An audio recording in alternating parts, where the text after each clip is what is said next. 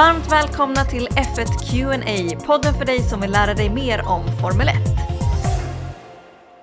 Hallå Simon! Hallå, hallå! Hur är läget? Jo, men det är bra tack. Jag trodde det skulle bli vår och sommar här, men eh, vintern har kommit tillbaks. Hur är det med dig? Ja, fortfarande! jo, men det är bra med mig också. Jag tänker för de som är nya lyssnare så um, är ju vi två vänner som eh, har startat den här podden för att eh, vi eh, vill grotta ner oss lite mer i Formel 1 så att det blir mer njutbart att följa sporten helt enkelt. Precis. När man har lite mer koll på vad som händer. Och eh, så varje avsnitt avverkar vi en ny fråga och idag så ska vi prata om hur farligt det är att köra Formel 1. För man, även om man kanske inte följt sporten så har man ändå hört om en del olyckor genom åren. Eh, därför tänkte jag fråga dig, historiskt sett så verkar det ju vara en ganska farlig sport. Eller? Ja, det är ju farligt att köra i över 300 kilometer i timmen med en bil oavsett hur man, hur man, vart och hur man åker med den. Men eh, i Formel 1 när man dessutom åker över 300 kilometer i timmen på där det är skarpa svängar och många andra bilar som kör, försöker köra om dig eller som du försöker köra om så är det ju lätt hänt att någonting, någonting händer. Och det kan även vara att eh, mekaniska saker som går sönder, eller däck som går sönder. Och händer någonting när det går så fort, då, eh, då smäller det hårt och då är det farligt helt enkelt. Så ja, det är en, det är en historisk sport, klart. Och jag menar, F1 är ju kanske den mest extrema. Jag skulle definitivt säga att den är den mest extrema. Det finns kanske olika åsikter om det, men racingsporten som, som finns, det är liksom de snabbaste bilarna och de bästa förarna. Och man kör den inte bara på racingbanor som är specialgjorda för racing, utan man kör även i stadsmiljö där det är barriärer av betong och stål precis intill bilarna. Så tappar man kontrollen då, då, då blir det en rejäl olycka helt enkelt. Och ser man historiskt så har det varit många olyckor, men det har även varit en otrolig utveckling inom sporten på, kring hela säkerhetsområdet. Så att även om olyckorna fortfarande sker så är det ju färre och färre skador som är eh, kopplade till de här olyckorna. Men varför sätter man då inte betong, eller varför sätter man då inte liksom ordentliga barriärer av däck till exempel överallt? För det ser man ju på banor att eh, det är ju ändå envist med betong på vissa ställen. Ja, ja men jag tycker väl mig säga, se att i de, på de allra flesta banor så gör man ju allt man kan för att ha dels avåkningszoner så att du inte har barriärer precis intill. Um, och när du väl har en barriär så har du någon form av absorberande lager. Antingen så är det olika lager av däck som du var inne på, eller så kan det vara specialdesignade barriärer som liksom ska veckla ihop sig och på så vis agera som en kudde när bilen åker in i dem. Men på vissa ställen, just eftersom man kör till exempel i Monaco och i andra städer, så finns det ju kanske hus eller broar eller annat som helt enkelt inte går att flytta på. Och mm, då har man inte så mycket att, att välja på helt enkelt, utan då blir det eh, antingen eh, en smal passage eller en ännu smalare passage och då kanske man måste välja den smala passagen med betong. Och riskera olyckor då? Oh. Ja, men precis. Och personligen måste jag ändå säga att jag, jag tycker ju trots att man självklart ska ha säkerheten i absolut första prioritet så tycker jag ju att det, är, det hör till racingen att det ska någonstans Eh, straffa sig om man faktiskt gör ett misstag eller om man kör över gränsen som, som bilen klarar av. Men självklart så är min önskan att aldrig någon ska skada sig.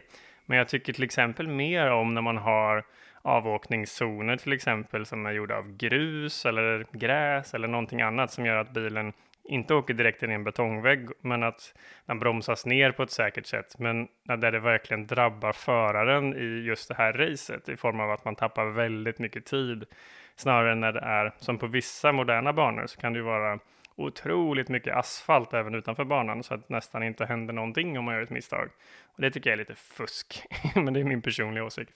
Ja, men det låter, det, det, men det kan nog ändå skriva under på. För först lät det som att du tyckte att så här, nej, men då ska jag in i en barriär direkt. jag tänkte så här, åh, det låter lite hårt. Ja, nej, nej det men, vet jag inte. Men, um... men jag, jag fattar det med grus och andra bitar. Att det ändå liksom, det ska, Ja, men det det ska ska, inte löna sig att, att åka ut. ja, men vi tittar ju på de absolut bästa förarna och då, de ska ju, det är en del i deras skicklighet, tänker jag, att de ska veta var gränsen är och kunna köra precis på gränsen, men inte över gränsen. Men det sker ju ändå, alltså kollar man på ett race, det är ju ofta olyckor sker. Mm.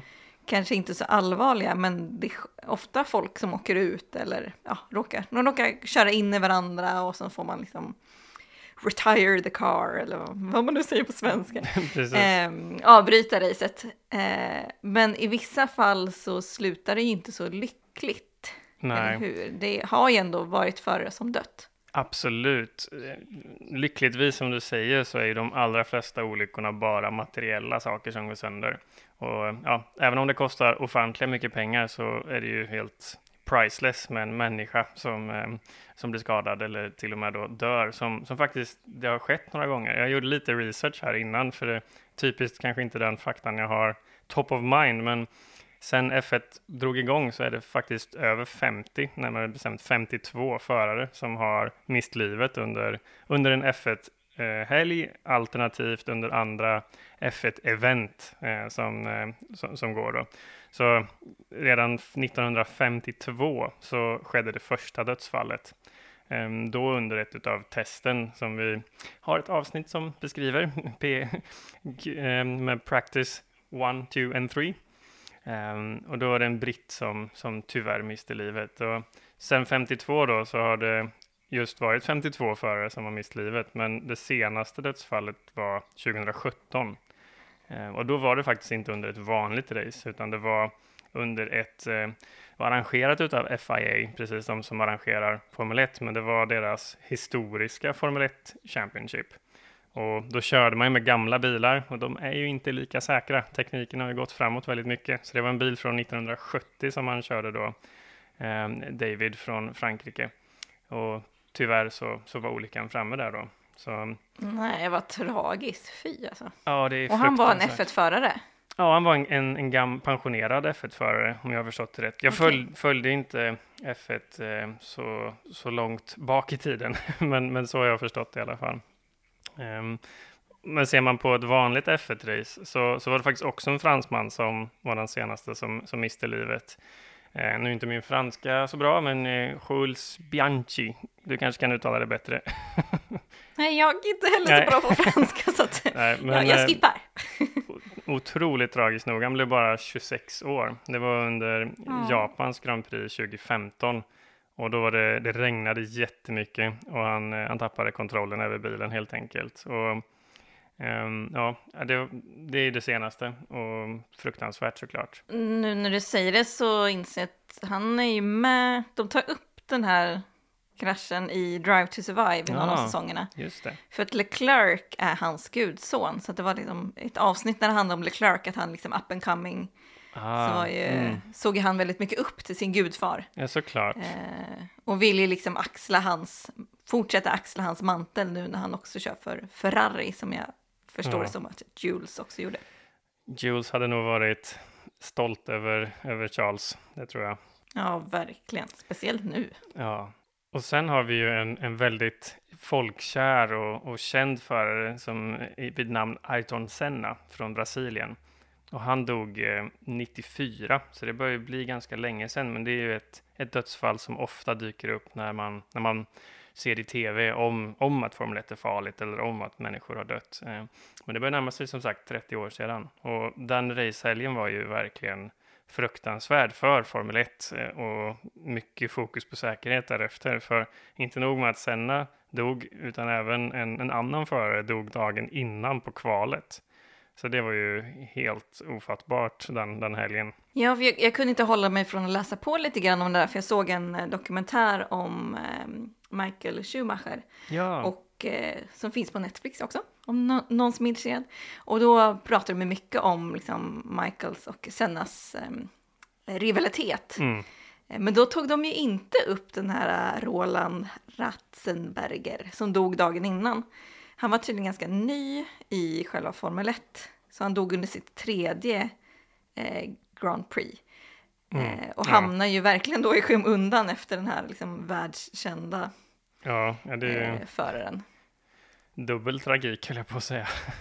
Både Ja, men mista livet och att ingen, ingen kommer ihåg det för att Nej, Nej. och jag tänker också för Sennas del liksom och ändå liksom dagen innan han själv går bort så är det ju en annan förare som går bort och då har det inte gått bort dem på ganska länge mm. däremellan. nej, nej, precis. Så det var ju usch, sjukt tragiskt. Ja, Man Måste ju, för jag fattar att det blev mycket snack om hur man ska kunna ändra reglerna och sånt. ja, ja, ja men det, För det det har ju varit säkrare. konst, konstant egentligen. Så är det ju, men det är, ju- efter varje gång det skett en, en hemsk olycka så blir det ju ett, eh, av naturliga skäl skulle jag säga, så blir det ett ökat fokus på att förbättra säkerheten ytterligare.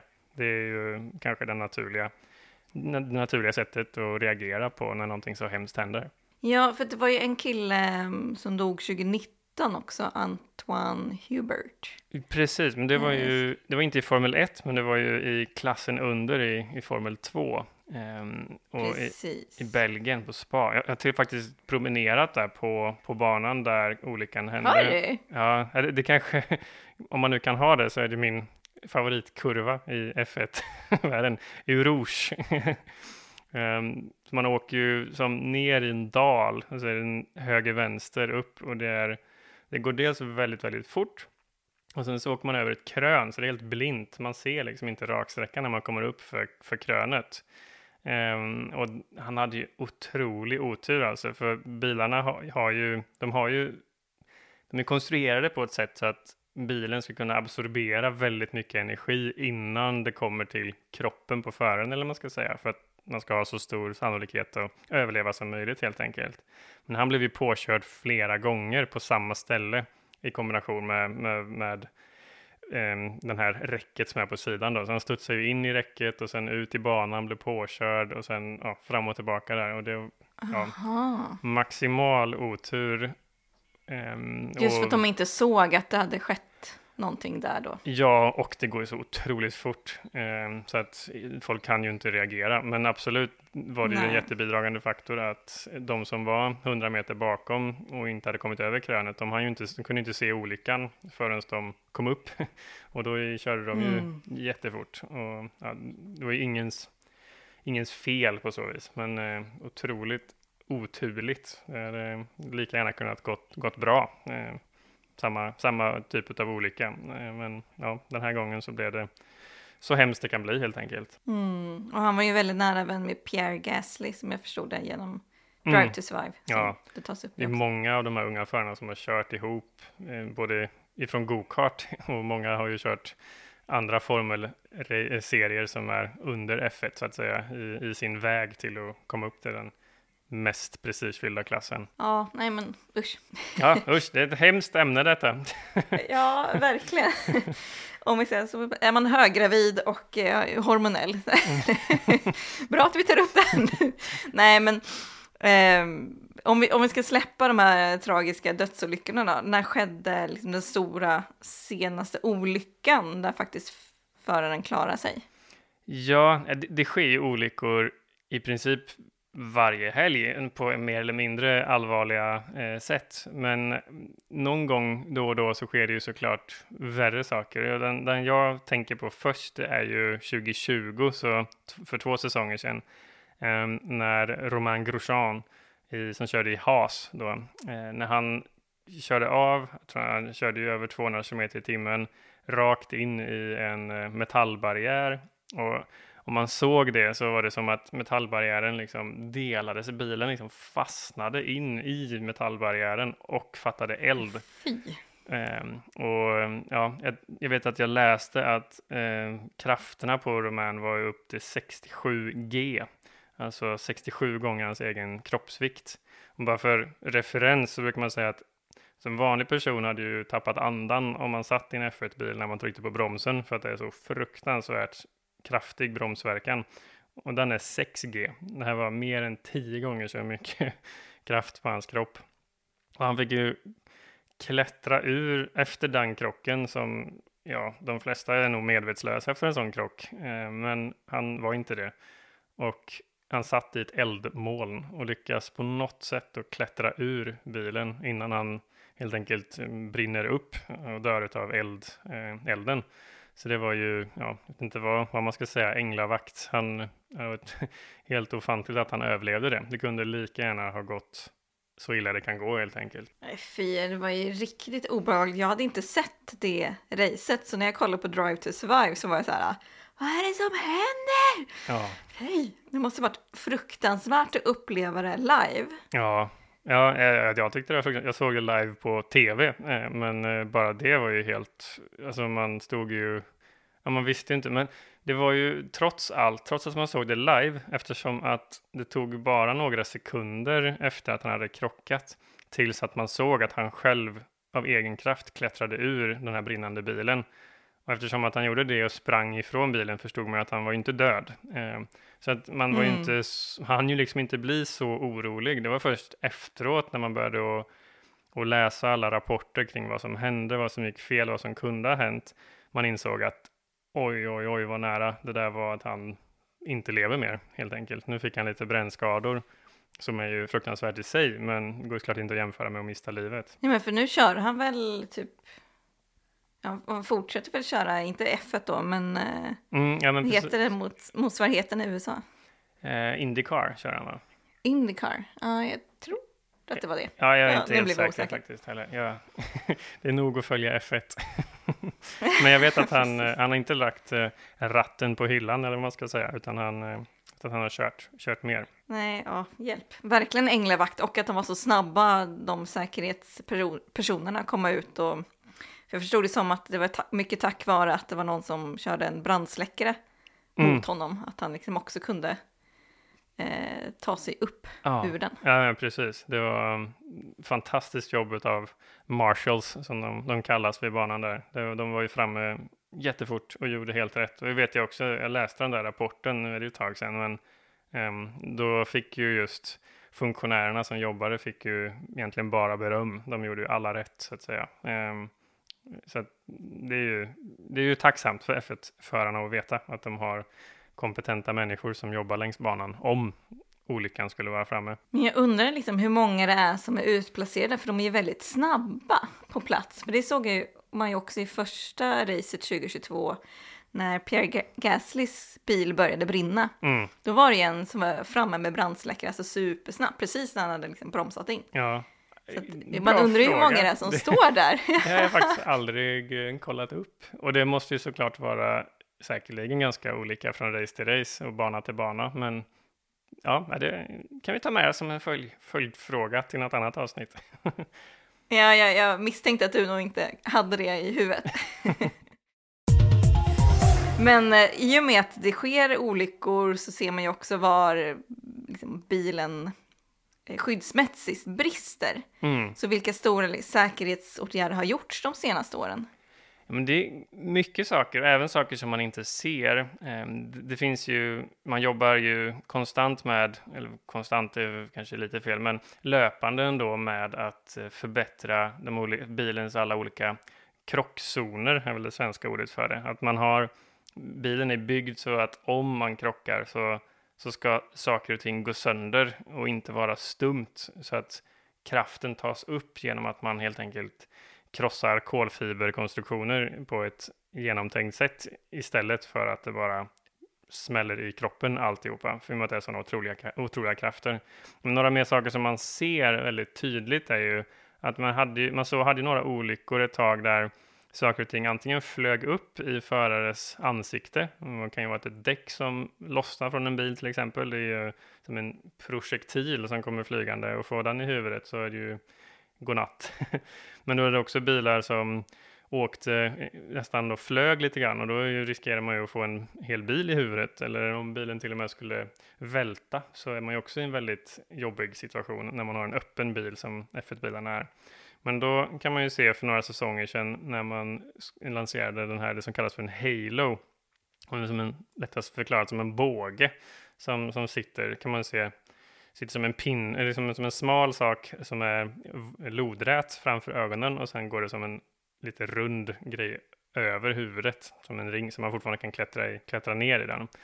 Och den har ju verkligen bevisat sig vara en, ett, ett smart drag att man lanserar den. Det var ju en del frågetecken klart innan. Kommer förarna kunna se och kommer det påverka någonting negativt? Men jag tror att det är ingen som klagar på Halon efter eh, Romain Grosjeans krasch som vi pratade om, för det såg man också i den rapporten att utan Halon så hade han nog inte heller levt, för att bilen åkte ju in som emellan, in i barriären. Så han hade nog fått barriären i, i huvudet om inte Halon hade tagit den smällen. Så, ehm, ja. Men sen så vet jag att det var andra saker som man tittade på efter Romains krasch. Det var ju, det brann ju väldigt mycket och det är klart att det är ju väldigt riskabelt om det börjar brinna.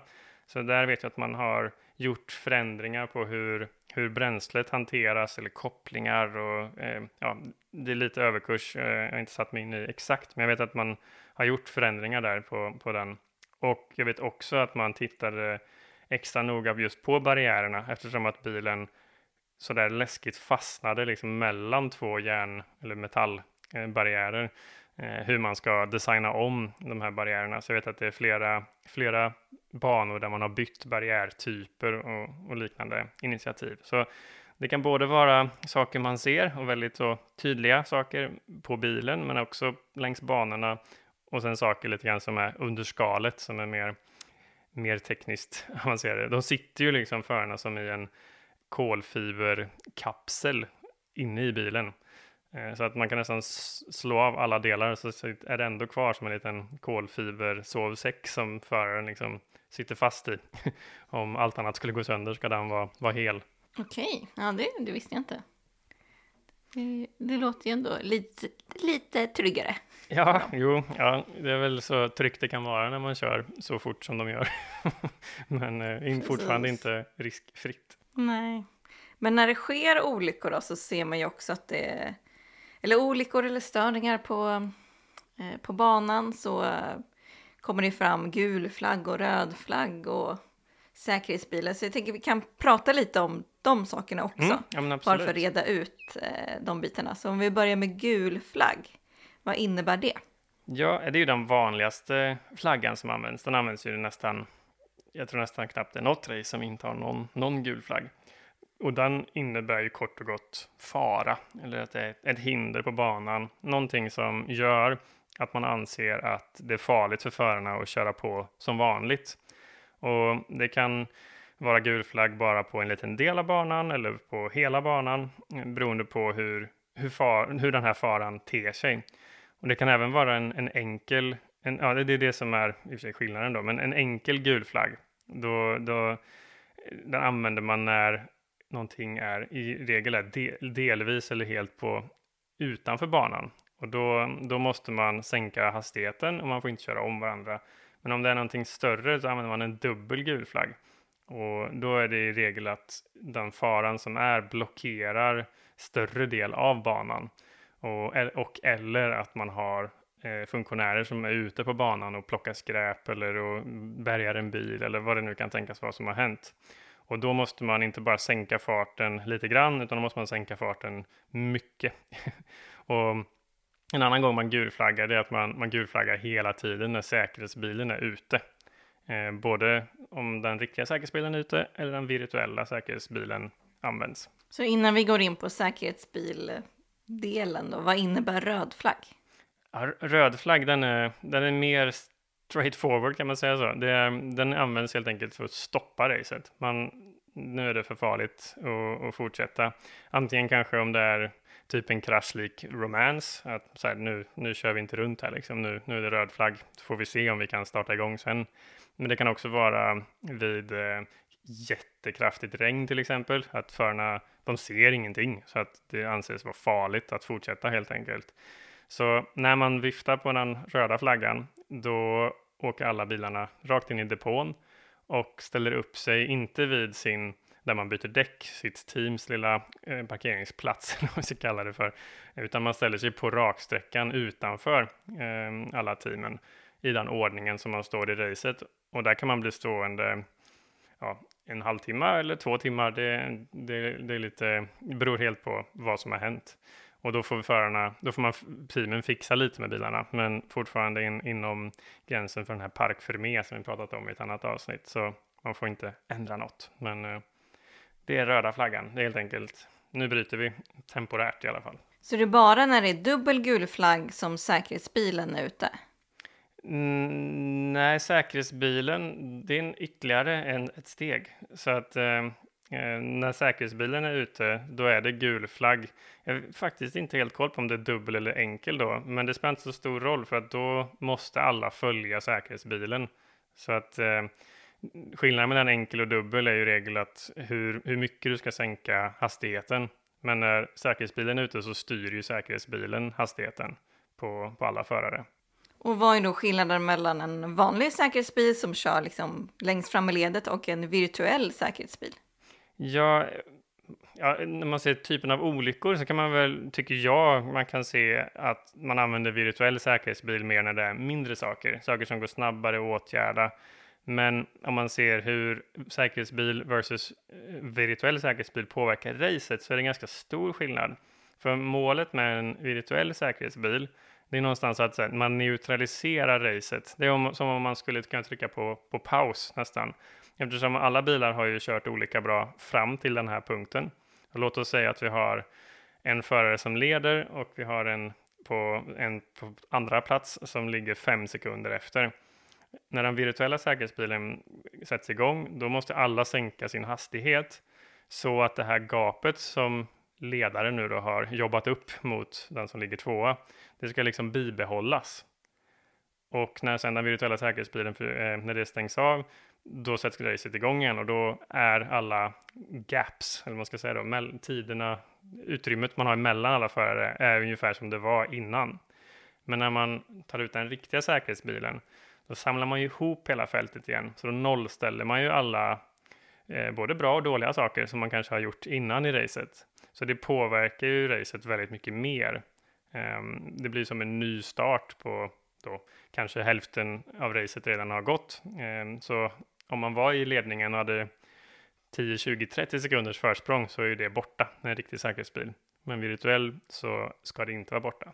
Jaha, och det ser man. Det visste jag inte. Ja, och sen finns det... Eller det är mycket jag inte vetat om det här, men eh, ja, vad, vad intressant. Men det som vi också pratat om tidigare som var väldigt tydligt i slutet på förra säsongen är också att när man, om det är lite en större olycka och det sker senare i racet, då har man ju också med en, med en eh, riktig säkerhetsbil att eh, raceledningen kan uppmana de förare som, som har blivit varvade att ovarva sig själva också.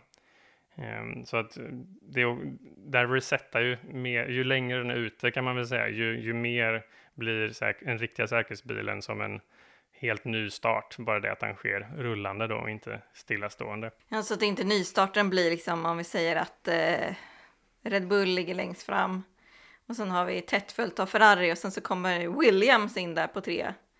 Så att Williams-föraren ska då få åka förbi Ja, om, ja, eh, om, om den här eh, ettan och tvåan som du uttrycker, om de har varvat Williams, då kan, ja, då kan raceledningen be Williams-bilen att köra förbi både säkerhetsbilen och då Red Bull och Ferrari som låg före och försöka då givetvis försöker ju Williams-bilen att köra kapp hela klungan igen, men det beror ju på hur lång, lång tid de har på sig. Just för att inte den ska ligga och störa mitt i klungan så att säga. Men om man kör vårdslöst då och orsakar en del liksom, krocker, mm. kanske för egen del men också tillsammans med andra, kan man bestraffas för det och i sådana fall hur? Jo men absolut, det kan man göra. Eh, kör man eh, vårdslöst eller orsakar en krasch så, eller bryter mot regler generellt så, så kan du bli bestraffad. Antingen kan du vara direkt i racet med att du får tidstillägg eller en stop and go som det heter, att du får åka in i depån och stanna, men du får inte byta däck utan du ska köra vidare igen. Um, och är det riktigt stora incidenter som sker så, så kan även föraren få eh, licens eh, eller vad ska man kalla det för. De har som prickar, kan man kalla det så. Um, och i regel så får de tre prickar eller tre poäng om de orsakar en sån här större incident. Och om föraren under en 12 månaders period kommer upp i 12 stycken sådana här prickar eller poäng, då måste de stå över ett race. Så det är väldigt, väldigt allvarligt. Och, Oj, ett helt race! Mm, precis.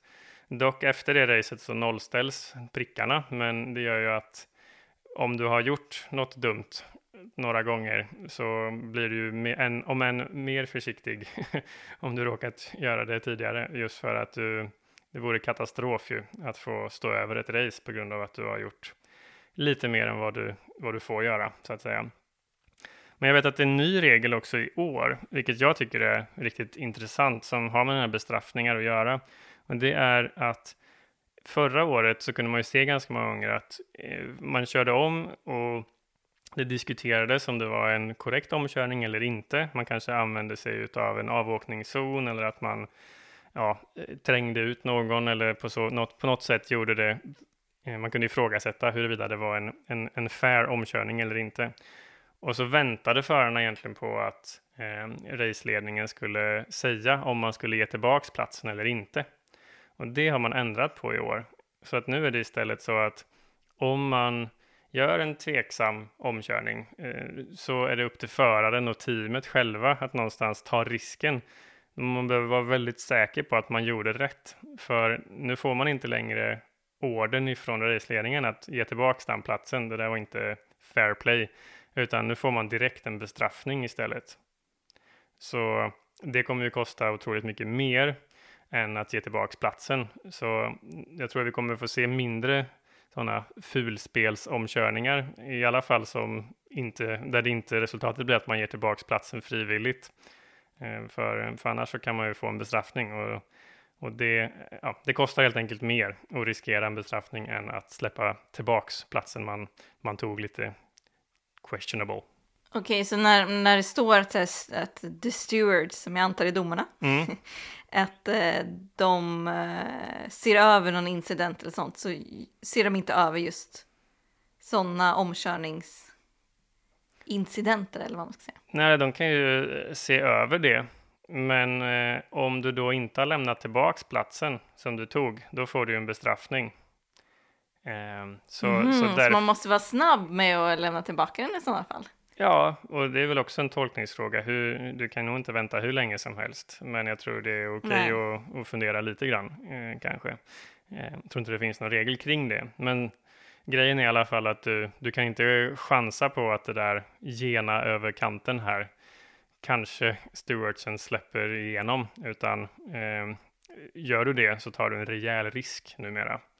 Så jag tycker det är bra, för det gör ju någonstans att nu måste förarna tänka efter att reglerna finns där och om jag bryter dem då tar jag en rejäl risk och så ska det ju vara, för vi vill ju att alla ska följa reglerna.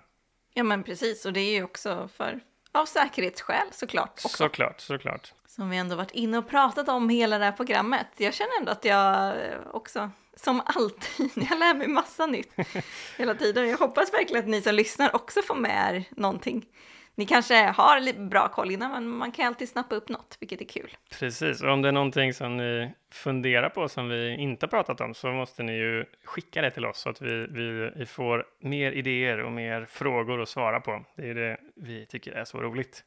Ja, precis. Och enklast gör ni det genom att följa oss på sociala medier. På Twitter och på Instagram, där heter vi F1QNA.